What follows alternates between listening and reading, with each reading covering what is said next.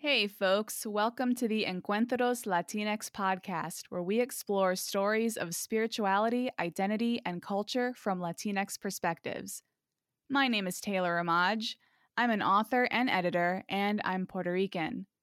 This podcast is a project of Encuentros Latinx, an LGBTQ plus ministry in the United Church of Christ. I want to wish all of our beautiful listeners a happy Latinx Heritage Month. The Colectivo de UCC Latinx Ministries, which is the big umbrella for all Latinx ministry work in the United Church of Christ, is having a special event on October 16th at 4 p.m. Eastern to celebrate Latinx Heritage Month and present our programs to the wider church. I also want to remind you about the pastoral coaching program headed by Encuentros Latinx. You can apply and get matched with a coach for five free sessions tailored to BIPOC clergy and Eurodescendant clergy looking to foster more inclusive congregations. A recent article on UCC.org highlighted this program, and I want to share what one person had to say about participating. Reverend Inesa Romero and Dallas said, the sessions were true blessings because they helped me to better discern and to gain new perspectives not just about the ordination paper, but about my own calling. I wish I could always reflect about my calling with a coach who understands my history, culture, theology, hopes, and struggles. So, if this sounds like something you could benefit from, please apply. Remember, the sessions are completely free, and you'll even get to choose your mentor after you're matched. All right, my guest today is Josue Perea, and in the spirit of Halloween season, we start off with a discussion about death and mortality with a little help from some beloved sci fi series. Then Josue shares his own experience of the term Latinx and Afro Latinidad and ties it all into his pastoral and ministry work.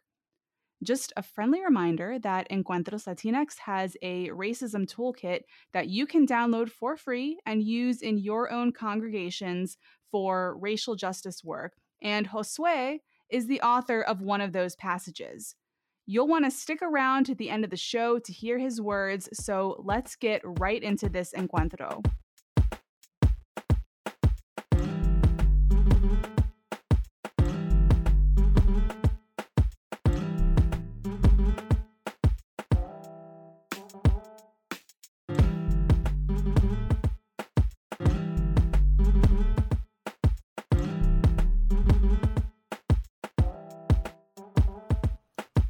Thank you so much for coming on the podcast today. Can you introduce yourself by giving us your name and pronouns? Yes, thank you very much. I'm excited to be here. My name is uh, Guest Josue Perea. Uh, my pronouns are he, him, his, él in Spanish also.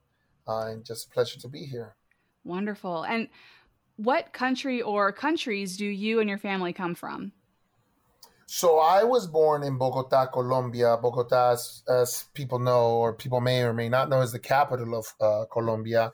Uh, my dad and my mom met there. My mom is from Santander, which is closer to Venezuela in Colombia, and my dad is from Chocó, which is uh, one of the blackest regions of Colombia, and it's closer to Panama. So they kind of, you know, met at the edge. They're from the like the, the, the outlays and they met in the middle. And so that's that, that's how I was born in Bogota. And then I've been here in uh, in Brooklyn New York um, for the last 20 plus years uh, since we migrated emigrated here from Colombia.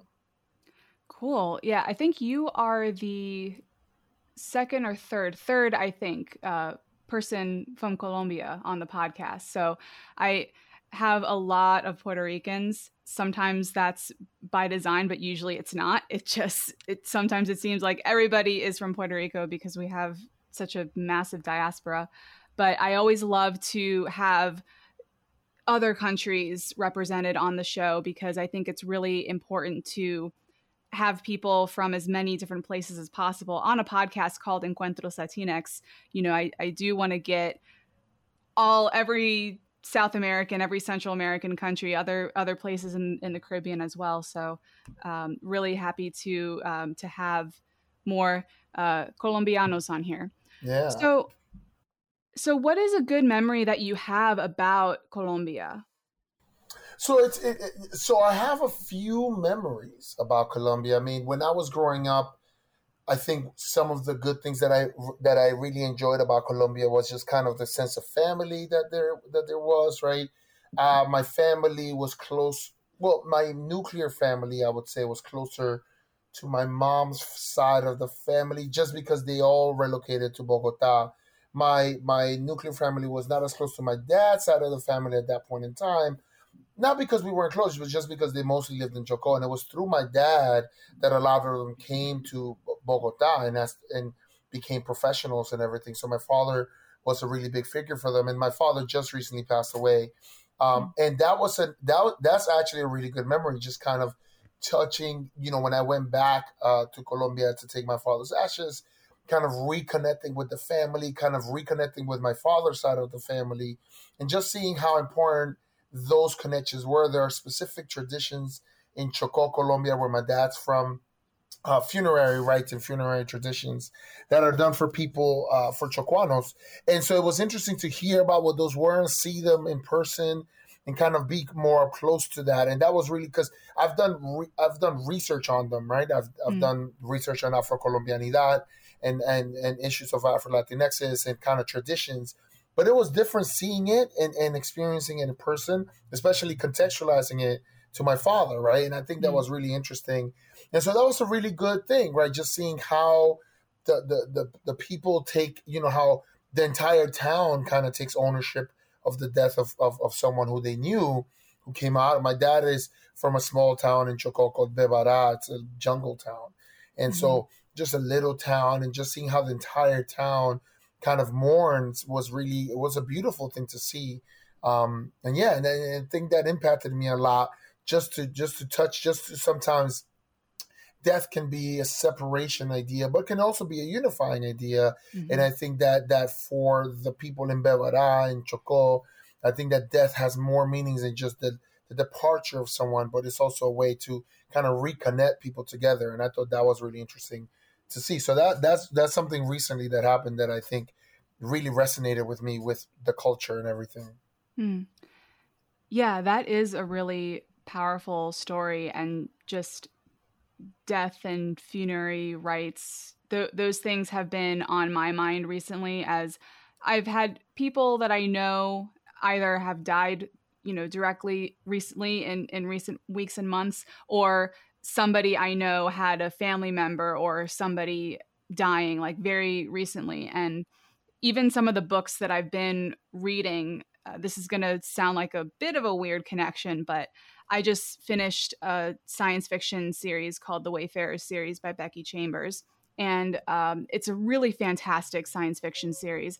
But the the third book, they're all kind of standalone books that are sort of loosely connected and the third book in particular deals with, uh, it focuses on the human diaspora in space. And one of the characters who you follow in this third book is what's called a caretaker. And she is somebody who deals with the dead and up in space in their situation, they turn the dead into compost. And four years prior to the start of, of the story, there was this massive accident in one of the fleet ships where like a hundred thousand people, a lot, a lot of people died. And they're up in space and they have this problem of like, what do we do with all of these bodies? We have never had to deal with this many at a single time. And that combined with how just how the job of caretaker is presented in this book. It is so reverent and so caring. Like, this is a book that makes the entire concept of dying and mortality really makes it feel like it's okay in a sense. Like, every time I read a Becky Chambers book, she can talk about some really hard and difficult topics, but it feels like she's hugging you the whole way through. And so I've just been thinking a lot about that. And, and it sounds like, you know, a, a, similar type of, of experience where, you know, you had, you saw this whole community come together and there was such care and love for it and it almost makes the the separation is, is still a very true and real thing but maybe it, it can help to put it in a wider context or or to make it make it so that you can carry forward from that moment because yeah. of the of the beauty and the and the care around how that is done. Yeah, no, I, I agree. I, I just actually while I was in Colombia and right after my father recently passed, I started reading uh, a series too, a science fiction series too by mm. Octavia Butler called The Parable mm. of the Sower, mm-hmm. the Parable of the Talents, which are part of what it's called the Earthseed series. Mm-hmm. And in that in Earthseed, Earthseed is a religion in that in those books, and it talks about the importance of the dead, and they do something similar in that with the dead, where they they do a little prayer and they say like we give the dead back to the earth, mm. so that they might then give us life. So each dead person in the earth Earthseed tradition is represented by an almond tree, right? Because it's something that would give back to the community, mm-hmm. and they've relearned how to use sorry acorns in an acorn tree, and the acorn is what eventually they're they're able to reuse it. And I think that it just means a lot. I think it was, you know, reading the Earthseed series, and it talks about God being change and how and the main that's the main thing idea of it. God is change. That idea of changing is important to death, right? Like I think sometimes some traditions look at death as this final kind of nail in the coffin situation. Mm-hmm. But I think there are a lot of cultures, and that's what I'm noticing.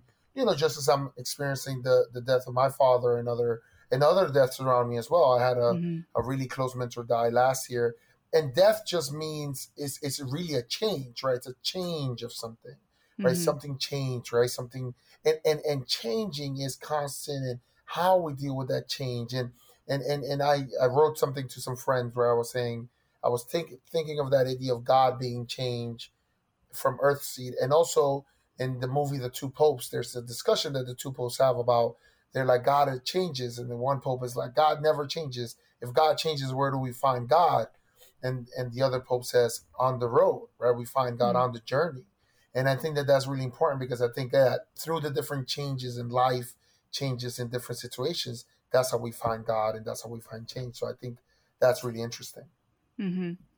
Yeah, and in the third book of the Wayfarer series is called Record of a Spaceborn Few. And it really, I mean, in addition to the way that it deals with death and birth, it's it's very liturgical without being I mean, it's not Christian, but it sounds very much like the author projected forward, you know, what this human diaspora civilization would do, but then even some of the structures still sound very similar to you know what christianity and, and certainly other religions do in terms of how they recognize new when new babies are born and how they how they add those babies to the community and then this this caretaker role and it's it's not even just how they prepare the the bodies and have the funeral services but also the compost itself like there's a mm. there's a special societal sort of culture or understanding that the caretaker is the only person who can handle the compost that is made from humans because it is something sacred and is, it is mm. something to be special and honored.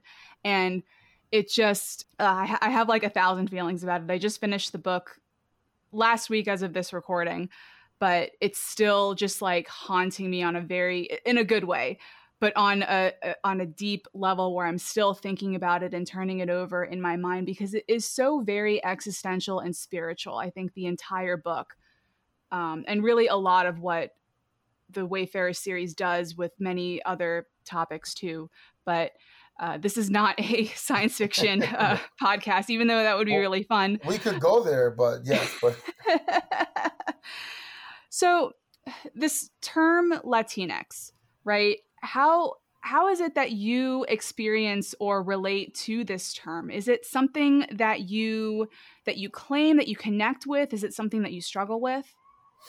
Yeah so i think i you know i think that for many people the idea of latinidad or, or a, a, sort of unifying term for a number of nations right uh in different perspectives is complicated right the the term Hispanic, which is related to the term Latinx, is a term that's more linguistically based, right? Mm-hmm. Who speaks a specific dialect or a specific type of Spanish, because it's not only Spanish. There's different dialects in Spain itself, um, mm-hmm. um, but the main one was Castilian, as we know. And then there's the term Latinx, which which of course uh, it's a cultural kind of connection, right? It's not mm-hmm. a linguistic connection; it's a cultural connection.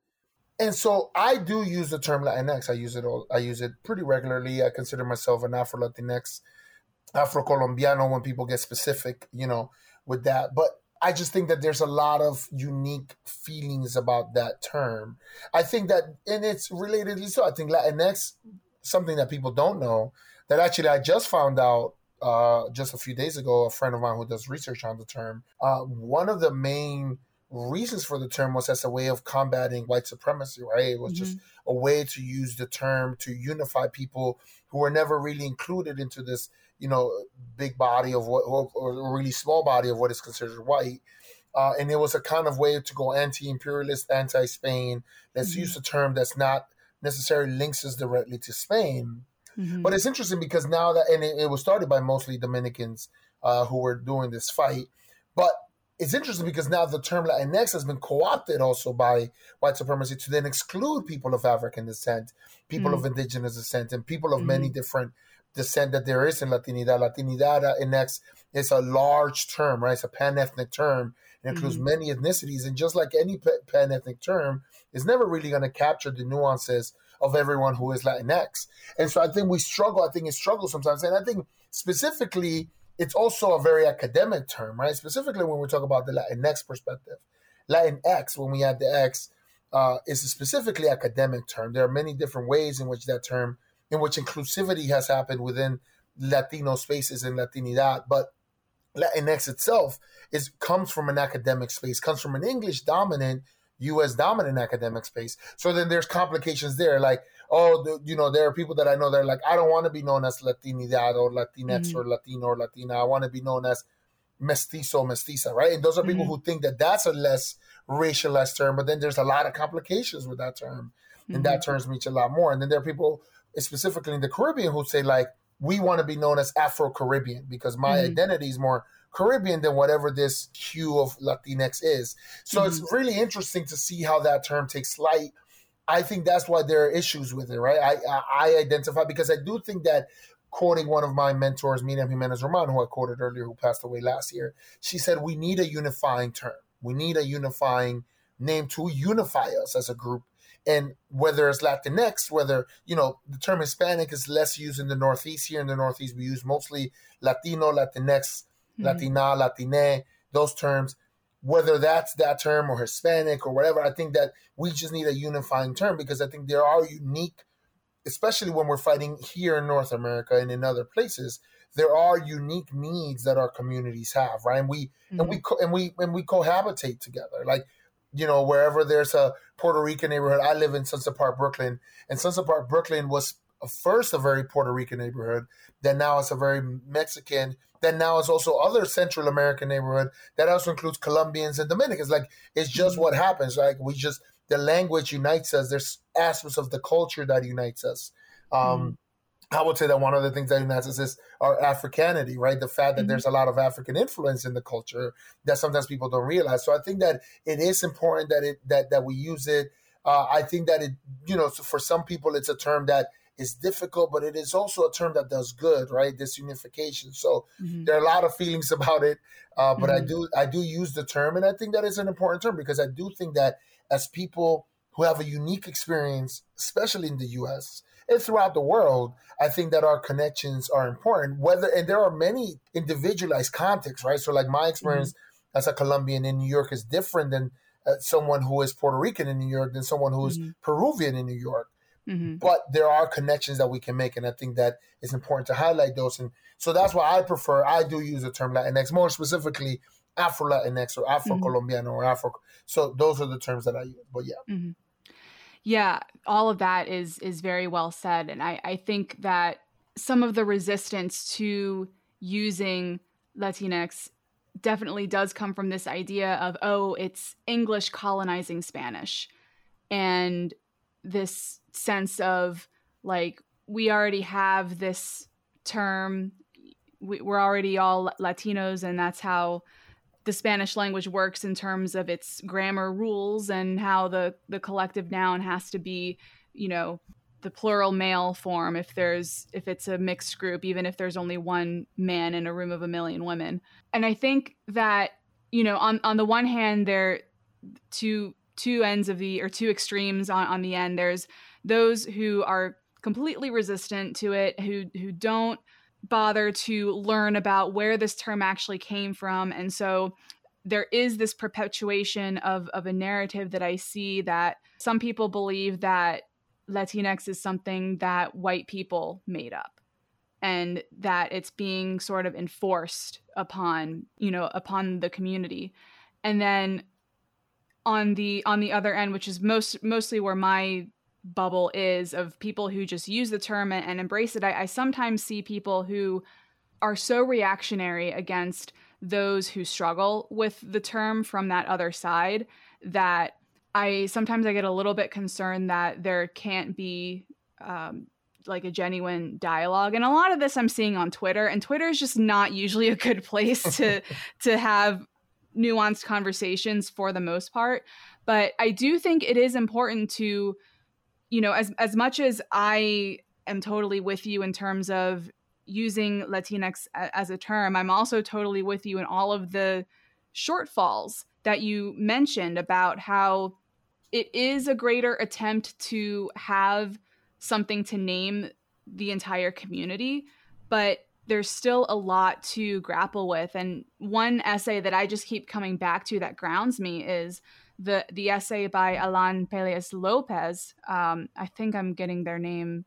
Maybe I'm not saying their name quite correctly. I, I, don't remember it off the top of my head. Even though I've mentioned it like four times on this podcast, I should know it by now. But anyway, it's it's called "The X in Latinx is a Wound, Not a Trend," and it it presents this way of understanding the X using sort of these four different aspects or axes. And I think that grounding the usage of of that term in work like that certainly adds the nuance that I think we we need to have because I mean especially as, as you said the the historic and current anti-blackness in in Latinidad and how that I mean folks have been you know ha- have had experiences where you know they're like hey like yes i'm i'm latino i'm i'm latina and then the community of of latinos is like no you're not you're you're you're black. Like there's like this erasure of of that that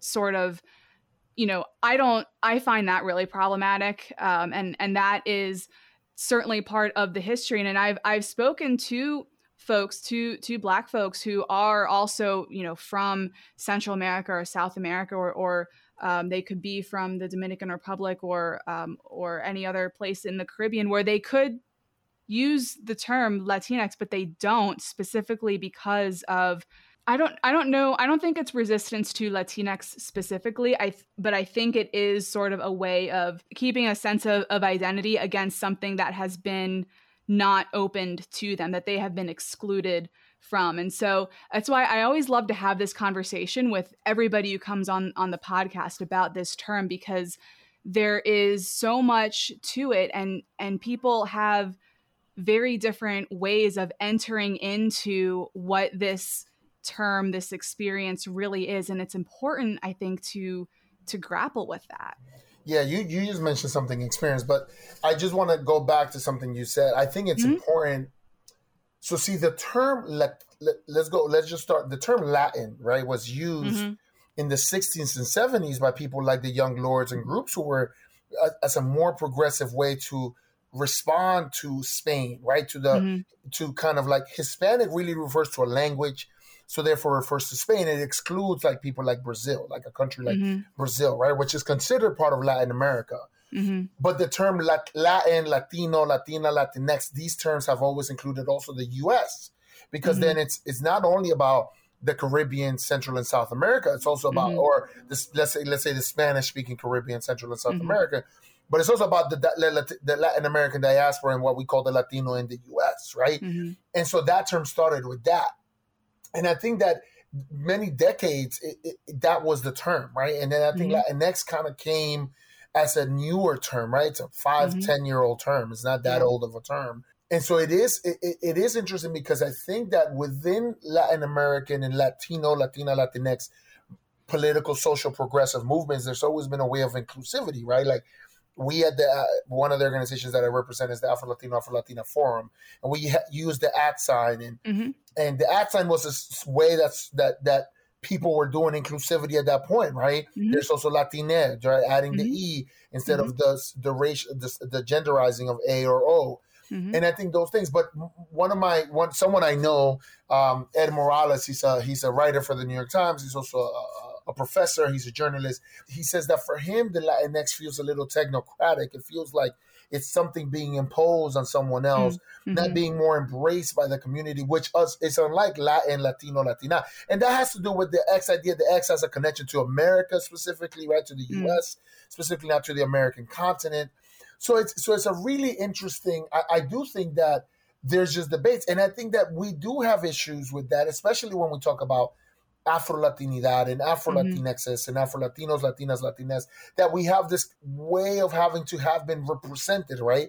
Which mm-hmm. I think that the term that the that using Latino, Latinx, Latina does a little bit better, right? So only in that, only in this, in that I can say I am Afro Latinx, and people understand what that means. Oh, mm-hmm. that means that you're that you have some blackness and you have some sort of Latin American connection mm-hmm. or some sort, right? I think that what we want to do eventually is expand those things so that people, so that we don't have to say, like what we would ultimately go to is that I don't have to say Latino and have to highlight Latinx and say, oh, I, am Afro Latinx. I think mm-hmm. that what people would want is, I understand that Latinx includes people of African descent, people mm-hmm. of, of indigenous descent, people of different descent. But mm-hmm. because mm-hmm. of the, the, influence of white supremacy, the influence of, of all of those things, it's difficult to do that. I think, though, that it is important to have something that unites. It's a problem, but I think that it's never going to be a thing because I think that no one likes to group everything together, right? So, for mm-hmm. example, let's just say, like, people always talk about America, but America is really a continent. It gets really difficult. So, like, yes, in certain contexts, America means the U.S., but in mm-hmm. other contexts, America means the entire continent. So, mm-hmm. Latin Americans, for example, we always say, like, well, don't call it just America, call it the U.S. Then mm-hmm. African Americans, as we know, have said, well, I want to be specifically known as African American. That yeah, I'm American, but I'm African American. I think whenever there's any sort of encompassing term that is a pan pan ethnic term, I think mm-hmm. that people struggle. I think the same thing could, could be said about Arabs. One of the mm-hmm. articles that I was in a part of a while ago was when we were trying to do the census in 2010, not this recent census, but the one in 2010 uh, we at the Afro Latino Afro Latina Forum, we were working together with different organizations, and one of them was an Arab organization that had the same situation. We wanted we we launched some campaigns for people to check both that I'm black, uh, black and Hispanic, Latino, mm-hmm. Latinx, right? Mm-hmm. Check both. They had a similar campaign. They had a writing campaign. They're like, don't write white, write that you're Arab. And then mm-hmm. within Arab, there's different things. There's Afro Arabs. There's different connections there because Arab, again, it's a ling- linguistic term, right? So mm-hmm. I think that that's what happens with any of these pan ethnic kind of just all encompassing terms. I think that we're never going to be able to to to highlight those specific things. But I think we do like to highlight, I would say within the Afro Latino Afro descendant community mm-hmm. that's that speaks Spanish, that that is a lived experience, right? That mm-hmm. has been around for a long time. It's not just something that just came up because the term Afro Latinx just started. I remember last summer writing a piece, uh, a, a, different piece than the one that I wrote here, writing a piece. It was a big discussion. It's like, well, when did this term start? And I had to say, like, I can't give you a date. There's no mm-hmm. date when it started, but it's a lived experience that I can trace. I can trace mm-hmm. the experience to as far back as uh, San Martin de Porres, right? One of the saints, uh, one of the Catholic saints in the world. He's one of the few black saints in the world. He's Afro Latino. He would be considered Afro Latino, right? Mm-hmm. We can trace that. One of the first person who landed in New York City, for example, is this Af- who we would consider Afro Latino, and his name is Jan Rodriguez. He was a, a, a, man of African descent, some sort of Dutch connection, and some sort of Domin- what now we know as Dominican Republic connection. So I can trace these things. I can't trace mm-hmm. the term, right? And so yes, mm-hmm. it's anachronistic to say like, well San Martin de Porres referred to him as Afro as an Afro Latino. No, he didn't refer to himself as that, but he was an Afro Latino. His experience encompasses that of Afro Latinidad. Jan Rodriguez here in New York, who was the who came before any enslaved Africans uh, is a black man who can trace his experience to Afro Latinidad.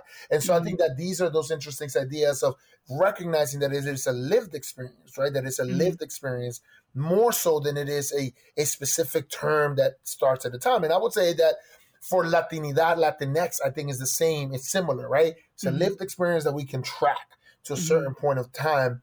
When was whatever term, we can track the term 60s, 70s, 80s, whatever, but the lived experience part is really what connects a lot of people together. So I think that's important to highlight. Yeah, I think you bring up a lot of, of really good points, and it's particularly interesting. And I think a good way to think about any terminology for any group. I mean, we can even start getting into newer pronouns and newer ways of talking about uh, sexuality. These terms that have emerged right in in our modern day right now that did not exist several generations ago but this language helps to clarify experiences that have always been true and lived and and things that people go through it's just that society didn't yet reach a point where that language emerged It, it's like I had this image of like this is really cliched, but just a a plant that is sprouting, right? Like the the roots have always been there, but then the sprout comes above ground and then it it flowers and then you can start to say like oh that's this kind of flower or that's you know as opposed to i don't know i don't know how far this metaphor is going to work i'm just kind of taking it off the cuff but as opposed to you know the the farmer or the gardener saying like looking at the seed that hasn't sprouted yet, just holding it in their in their hand and you know putting it in the ground and said, "This is going to be this is going to be a rose," and you know, but it might not be a rose when it grows. It could it could be something else, and there's probably a clearer way to say it. I'm sure if I actually sat with it for a while and, and thought through, I could I could come up with it, but. Um, but I think that's the beautiful thing in general about language and the empowering thing about language is that, especially when it's terminology that comes from the communities themselves because there also definitely is terminology that has been enforced upon groups that is not how at all how they would refer to themselves and and so then we have this other need of, of communities coming up with their own terms and reclaiming terms in in certain cases and things like that but uh, but the evolution of, of language language is alive and screw grammar rules. You know, I'm thinking about like using they as a singular pronoun or, or even some of these newer pronoun sets that folks are coming into or terms like latinx or who who knows what other terms might be cropping up to me this is just a result of people in these communities themselves people living these experiences themselves using language and evolving language themselves. Um, and I think that that is something that should be should be honored and and should be celebrated, even though it absolutely is a challenge to, like you said, be like, okay, what's what's going to be the the term that we're going to use collectively that we can tell book publishers and you know newspaper articles that need to have style guides for what the right word is? And there there's all all of those all of those challenges. But at the end of the day you know human beings are alive and language is alive and if we if we enforce dead language rules or or old old grammar rules onto people where it's just not working anymore for the sake of proper grammar or or whatever then you know, it's like, what's the point? And I say this as I, I, have a degree in English creative writing. I'm an author. Like, I know words and I think about words a lot. And so, and anytime I run into, you know, super strict grammar people that are like, oh, such grammar, but but grammar, and I'm like, well, okay, but how about I think the people that are actually using the language are more important than the grammar rule. Yeah, yeah, I, I think I think that's I think that's a good point. I think that there are terminologies that come from people, right? From the communities themselves, right? So, mm-hmm. like, for example, there was just a new version of the New Testament that was just released called the First Nations version of the New Testament, which I used in a mm-hmm. sermon last week. It was a really beautiful version. And when I read that, they, they said the First Nations, many Native, um, what we what people call Native Americans, First Nations is more a Canadian term, for example. Mm-hmm. Um, but they're like, no, many people, many more First Nations people, natives, indigenous people around the world are embracing that term First Nations. So mm-hmm. that's why they wanted to call it the First Nations version. I think mm-hmm. there are things like that, right? Where something mm-hmm. a community takes it. I think there there are things that we don't know enough, right? So like the term Latin was a mm-hmm. term used by the French to designate non-English and non-Dutch speaking colonies, right? So it was like, oh, everyone who's non-English and non-Dutch is Latin. And then that mm. became, and then that got erased, and people forgot, and then it came back. Same thing with the term Africa, for example, for the continent. That's not original to the people. It is a term that the Romans gave to the continent, right? It was a way to mm-hmm. designate Africa, oh, everything Egypt and below, right? Mm-hmm. And so then, but then, yeah, people then take some of those terms, just like the word Christian, as we know in, in the mm-hmm. history of the church. The word Christian was a word made to make fun of Christians. And then we're like, wait, I'm going to take that term. Thank you for giving mm-hmm. me language for it. So I think that that's what it is. I just think that labeling, and I'm not saying this specifically with Latinx specifically. I just think overall, mm-hmm. I think mm-hmm. labeling it's always difficult because we're never going to get to a specific label, right? Like mm-hmm. to a very correct label. Like I would say that I'm Colombian American or whatever, but mm-hmm. Colombians would say that I'm not. They will call me gringo. They call me gringo. Oh, you you've been in the states too long. You're now mm. gringo, mm-hmm. right? So like, mm-hmm. so it's just I think that that's what happens, right? Semantic shift happens, which I think is what you're talking about. People mm-hmm. shift and community shift and term shift and language shift, and then just identities uh, like fluctuate, right? Things mm-hmm. fluctuate, meanings fluctuate. At one point in time, African Americans in this country were known as Negroes and mm-hmm. then colored and now African American, right? And so mm-hmm. it, there's uh, evolution, right? There was a point in time in the 70s where the term Chicano was much wide, wide, wider used than it is now, for example, mm-hmm. among me- Mexican Americans. So I think all of these things are interesting, and I think it just adds to the layer of representation. But I think that overall, what we what I like to think is that we just have to embrace people for who they are, right? Mm-hmm. Everyone is people everyone is made in the imago dei right? Everyone has this mm-hmm. the image of god. And so what does that mean? How does that play out? That means that me and my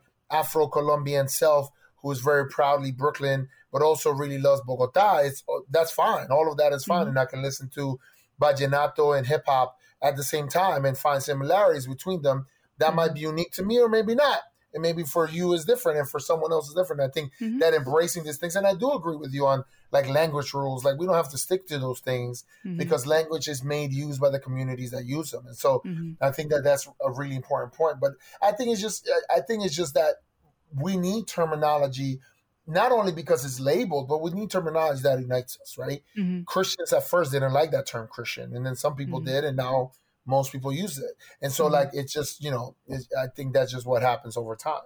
Mm-hmm. Taking this conversation to to Christianity. I mean, I think, you know, when I was younger, I was brought up in my middle school and high school years in a contemporary evangelical, you know, mostly white type of of church situation and i remember the the language in those cultures at that time and you know maybe still now is we didn't really say christian we said follower of jesus we said believer and it was this attempt to yeah. to say we're not like those Christians, those stuffy Christians that you remember, or you know, and, and and, then I also, I mean, now in my adult life, more or less on on the other end of having done a lot of deconstruction. Sometimes I see it in very progressive Christian or Christian adjacent spaces where they're like, you know, not really wanting to claim the label of Christian because of the way that Christianity has been co opted by white supremacy and by so many um, awful powers in, in this country. And I think I, I get that temptation to some extent, but also I agree with this point that I've seen different people make of of like, look, you have to recognize or like we progressive Christians have to recognize that we are Christian, and so are the people who stormed the Capitol. I want to look at, you know, all this alt right stuff that claims that uses the language of Christianity. And I, I want to, I really want to say, like, that is a corruption of my faith, and how dare that exist and how dare that happen. But at the end of the day, Christianity is still a tool of white supremacy. And I think that sometimes by not choosing the collective term, so to speak, it could provide people sort of an escape to not confront that and to not deal with that and, and be like yeah the, this same religion that i have this same label that that i have and that you know i would never do x y and z but there are there are also these people over here it's this it's the same label they are invoking the same names and they're doing all of this stuff and like what are we going to do with that so yeah i think in the in the Earthseed series the, the book that i mentioned to you by Octavia Butler mm-hmm.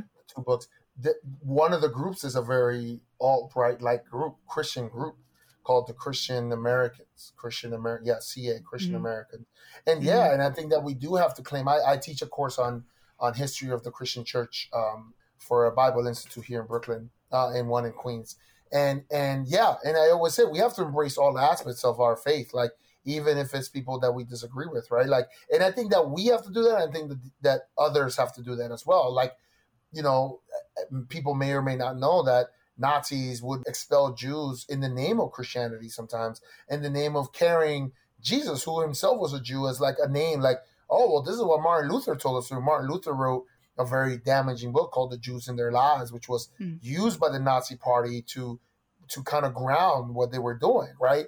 And and it, we do have to embrace these ugly aspects of the faith, right? They're just ugly aspects of our faith, mm-hmm. unfortunately. And yeah, I can claim that. Yeah, I'm not like the Christian Americans in the in the Octavia Butler book, and I'm not like the people who were praying while they were storming the Capitol and, and thanking God for that. I'm not like that we have different interpretations of the faith, but that they're considered Christian and that we're in the same tree. Yeah, mm-hmm. you know, unfortunately, that's how that works. And I think it's about reclaiming and loving the other and these ideas that we have. I think sometimes we think loving the other is loving the oppressed. And yes, that's what it is. But I think mm-hmm. for those of us who are progressive who do that, loving the other is that. Like I've, I've I said one time in a sermon that I preached, I said, for us, the parable of the Good Samaritan, the Good Samaritan is not a Muslim person because we that we, we we're fine. We expect that. For mm-hmm. us, it might be a white supremacist who mm. becomes mm-hmm. a good Samaritan. How do we feel that, that that that person is the one who took care of him more than someone else? And I think that you know when we start realizing that those are the connections we have to make, it to get it does cause conflicts in our faith. But I think it's just because we have to understand that I think our faith is not perfect. We don't have a perfect you know church that looks specifically one way and that everyone agrees and no it's it's it's a human institution that has many human perspectives many human rationales and like with any human situation there's going to be disagreements and everything. So yeah i think you bring up a good point that we have to embrace the entirety of the of, of, of Christendom, right? Which is a term mm-hmm. that may or may not be a good term, right? That refers to but mm-hmm. the entirety of Christianity, mm-hmm. including those offshoots that we may not want to represent. Like I don't agree with with some with a lot of those people, but you know what? They're my brother and sister in Christ somehow, and so I have to keep mm.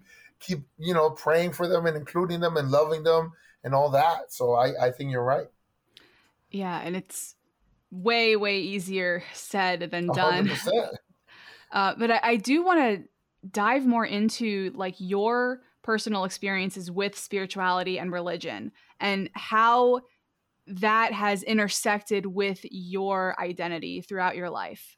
Yeah. So when I think about that, I think about being Afro Latino, Afro Colombian, Afro Latinx, and being Christian.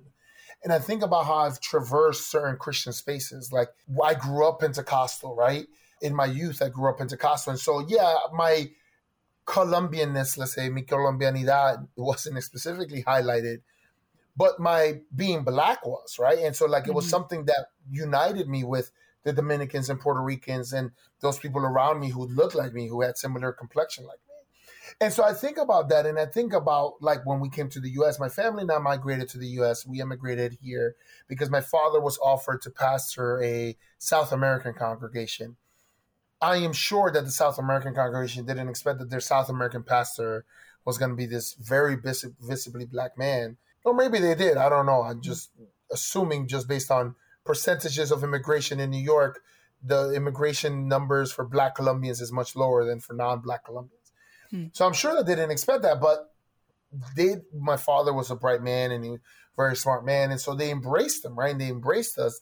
But there was always different tensions that my father experienced. My father experienced racism here in this country, um, sometimes by members who are Latinos, not mm-hmm. members of the congregation, but just a cab driver who was Latino, uh, a, a, a, store owner who was Latino, who may have said something to him. Um, mm-hmm. And I think it's just interesting because I think that sometimes – within Christian spaces, blackness gets subdued, right? It's like mm. this way to de emphasize blackness. And I specifically think about just the connections of like, just kind of this idea that we're Christian, therefore we don't have any specific cultural uh, group or cultural kind of identity.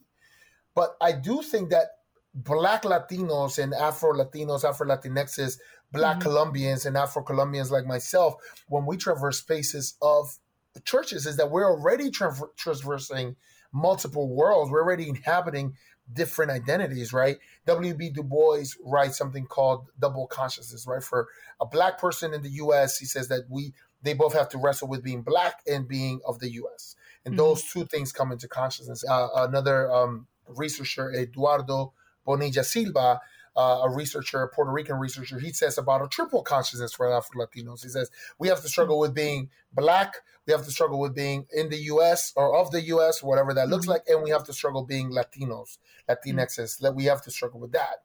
And I would add that for Christian Black Latinos, it's like mm-hmm. a fourth thing. It's like, how do I express my Christianity while being connected to my Blackness and who I am, while being connected to my Latinidad and, and my Latinx identity, while being connected to being in this country, right? And I think that those are different. Those are these ways ways in which we have to traverse these spaces, and I think that that is an initial thing that impacted my my my my identity. That I already had to inhabit multiple worlds and understand different identities. So I think that makes it easier for us, I would say, and maybe I'm going to speak for me, let me not generalize. Mm.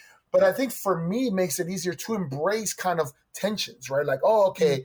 I'm Christian and I'm also this and I'm also that and I also this. So I think for me, whenever I hear like a way to embrace someone who's trans or someone who's whatever, I don't think I have as much issues because I already live in multiple spaces. So it's like, oh yeah, so that person, yes, we mm-hmm. can add them to the list too. Let's add them to the list. Like, yes, there's a way, there's room for them, and I think that that is something that is emphasized. I mentioned um, Saint Martin de Porres, and for example, Saint Martin de Porres' life experience was like that. He was born to a Spanish father, to a, an enslaved woman in Peru. He was born in Panama uh, well, by then was Colombia. He was born and had to move and all these. So he already inhabited many different spaces. He wanted to sell himself as an enslaved person for his monastery. So I, I just think the Afro Latino, Afro Latinx Afro experience just does that, right?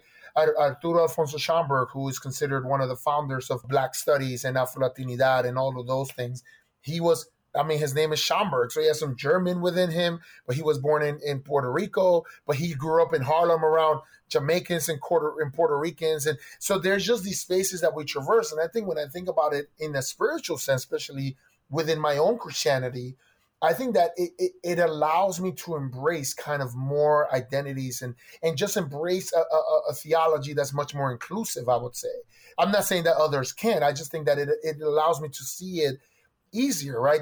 I have a connection. I think we people in uh, uh, in the African diaspora have a connection that goes past, present, future, right? I like to call that sometimes the church eternal. We the church is connected to Christians are connected to Christians past, present, and future. Christians who are going to come before us came after us, uh, that are going to come after us came before us, and, and so on and so forth. And I think within blackness, there's the same idea, right? The same idea that is that there's this connection to like past, present, future, and these kind of connections that are made. So I feel like those are some of the specific things that we that we emphasize. I also feel that it's easier for me to decentralize power, right? To understand the decentralization of power because my own identity had to be decent was decentralized but then when but then i wanted to centralize and and i think it's just understanding kind of that i think just being Afro Latino, Afro Colombian in certain spaces allows me to be like, yep, power needs to be centralized and needs to be more diverse, needs to be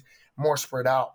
So I think I can keep saying that. I don't want to keep rambling, but I think that there are just a lot of different points where I see that my identity has helped me understand certain things. And I actually want to, you know, part of something that I did with the UCC was was something in Afro Latino, Afro Latinidad, and spirituality, and it's something that I'm slowly developing into like a little project of like what are specific connections of like Afro Latino, Afro Latina, Afro Latinx spirituality and Christianity that are unique to Afro Latinidad, mm. in addition to just contributing to the entire conversation of the church as a whole.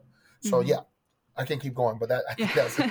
well, that that's awesome. That's actually a, a, great segue too into more of the work that you're currently doing. So you mentioned some of the some of these projects, and and you've given this great sense of your own decentralized uh, identity. And so, how does that then lead into the important work that you're doing now, and why it is fulfilling and important to you?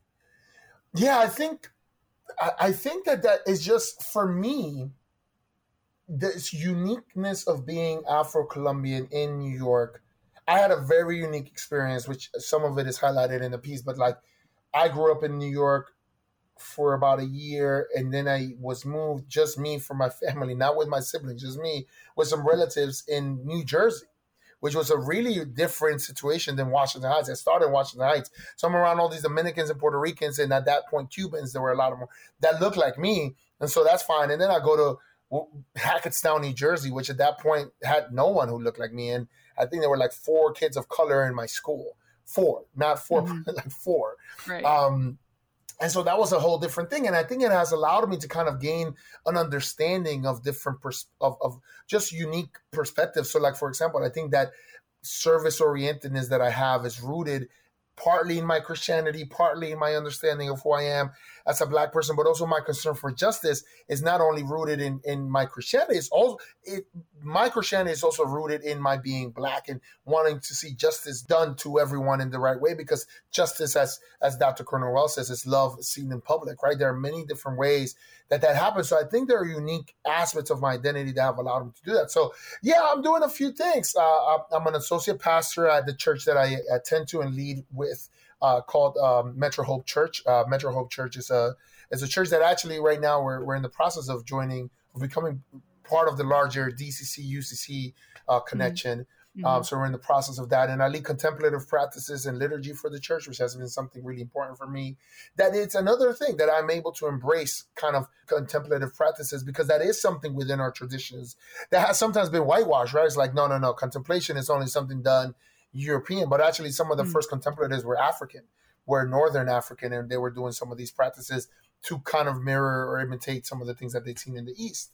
Uh, yeah, and that that has allowed me to connect to this this uh, uh, contemplative, ecumenical contemplative community called the Community of the Incarnation. It's a contemplative com- uh, community uh, that's ecumenical. So we have Catholics and people from different denominations there uh, of different Protestant denominations uh, there, and it's really interesting. And it's a way to kind of engage and embrace that. And and and part of that is it, it helps me lead some of the contemplative work that I do with my own in my own congregation. And then and then aside from that, I do I am currently the director of the Afro Latino for Latino Forum, which is a nonprofit that finds uh, that that works to uh, to talk about blackness and Latinidad in the U.S. specifically, but also as it connects to Latin America. So some of the work that I do here I do with with the forum, and I'm also currently working with some friends of uh, more tied to the Methodist Church, uh, but they it's something called the Hispanic Youth Leadership uh, Academy. Uh, and we're working on a podcast called Las Caras Lindas. Las Caras mm-hmm. Lindas is a reference to a song by a Puerto Rican uh, musician named Ismael Miranda. He wrote a song mm-hmm talking about blackness in Puerto Rico, and he called it Las Caras Lindas, which in English translates to beautiful faces. Mm-hmm. Um, and so we're working on a podcast, and we're going to release the first teaser uh, for Hispanic Heritage Month at some point, uh, and then continuing a monthly podcast kind of in 2022. Uh, so that work goes on. But one of the things that recently just happened is I, I became uh, part of the initial cohort of something with sojourners called the Rising Leaders Fellowship, which is going to allow me to kind of further develop this Afro Latino Christianity, Afro Latinidad spirituality project, which I have in mind.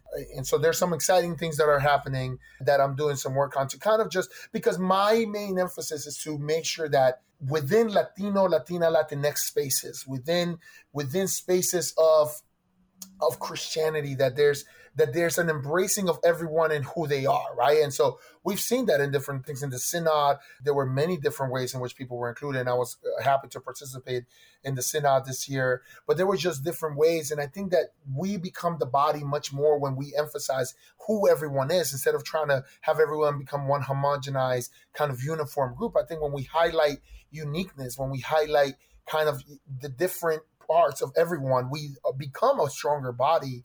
And that's part of my mission overall. I think specifically within Christian, Latino, Latinx spaces, there's a lack of inclusion or contribution of Afro Latino, Afro Latinidad, Afro Latinx conversations, and also just a uniqueness of Afro Latinx kind of experience. I think most of the Christian Latinx spaces and Christian Latino Latina spaces have been more dominated by kind of mestizaje, this idea of you know what is mis mistranslated as mixture.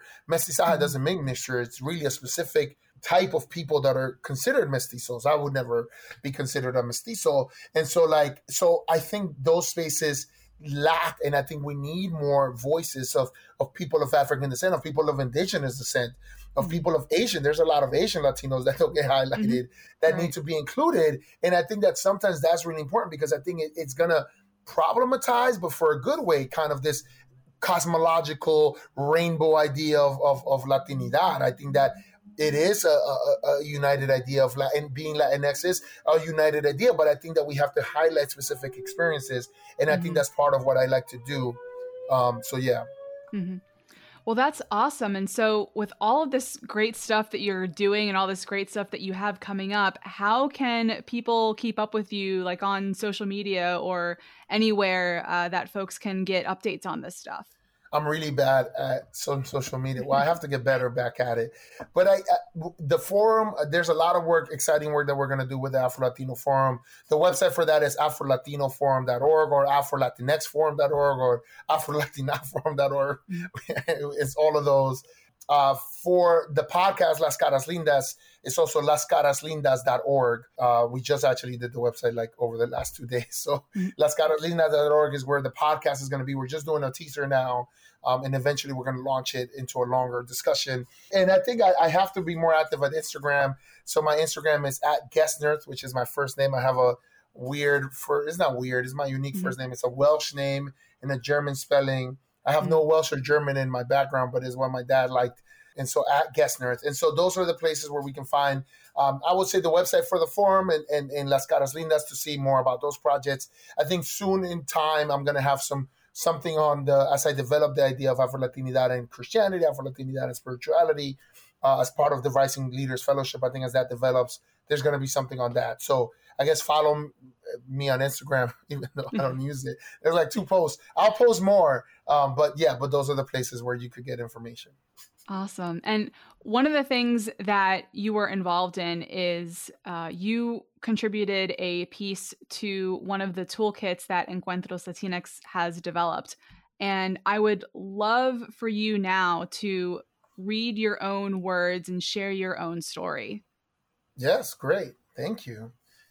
So the title of the piece is actually the first sentence of the piece, just to clarify, because I saw that, that the title of the piece was turned into the first sentence uh, what the first sentence was turned into the title, but the, the, it's part of the, the reading of the of the of the piece.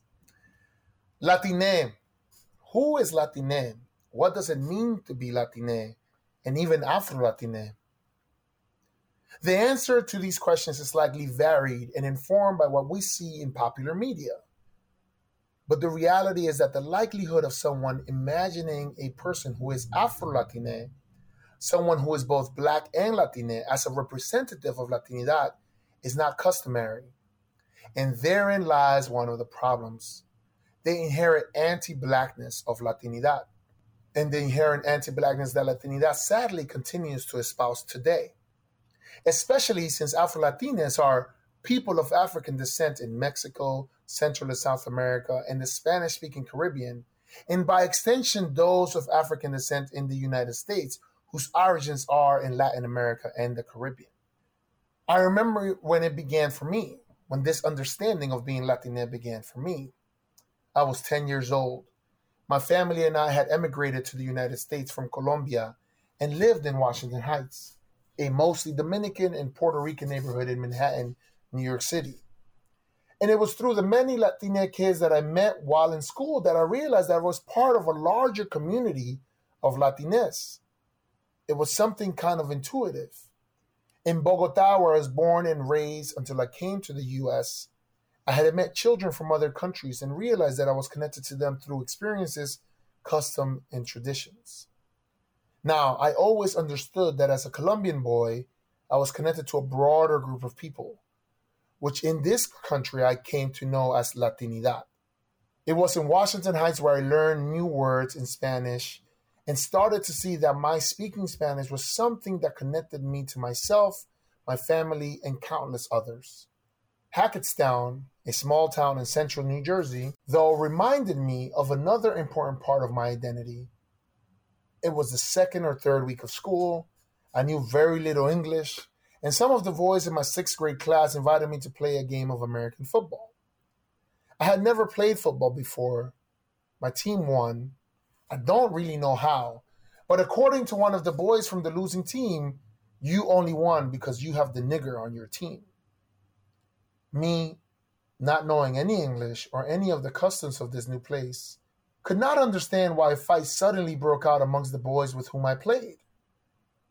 I was the only student of color in my sixth grade class, and one of the boys came and apologized to me for what had been said. Quote, We are not all like that, end quote. He assured me. I didn't know it then because I didn't understand English, but what triggered the fight between the white boys in my class was the word nigger and everything that it has come to mean historically in the United States. Not only did I certainly learn English very quickly then, but that's where I began to understand myself as holding multiple identities, not only as a Colombian boy, as a Latino boy, but also as a black boy, as an Afro Latino boy. Now, I didn't grow up with the term Afro Latino being spoken in my household, but my parents always taught us to be proud of how God made us.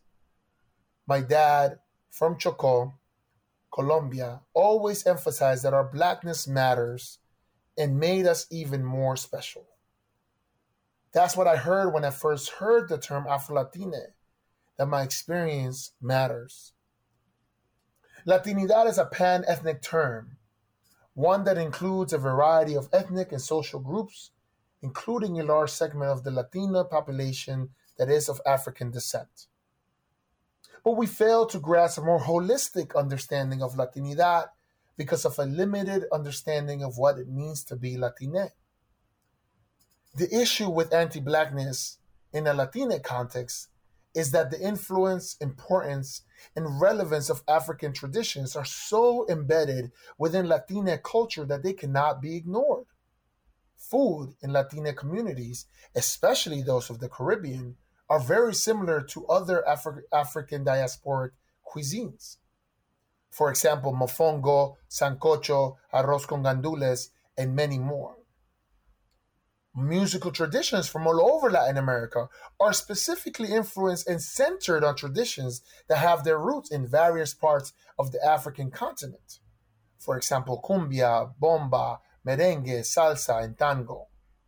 As the Latina population continues to grow in the United States, so does the propensity to bring anti Black sentiments. We as ministers need to disrupt any anti Black sentiments challenging our Latina laity or non Latina membership by upholding biblical values that emphasize inclusion and acceptance of all members of God's beautiful creation. As Paul reminds the Galatians, each one of you is a child of God. In Christ, there is no Jew nor Greek, slave or citizen, male or female. All are one in Christ Jesus. Galatians chapter 3, verse 26 and 28. What we have to do is challenge the ideas of erasure and racism.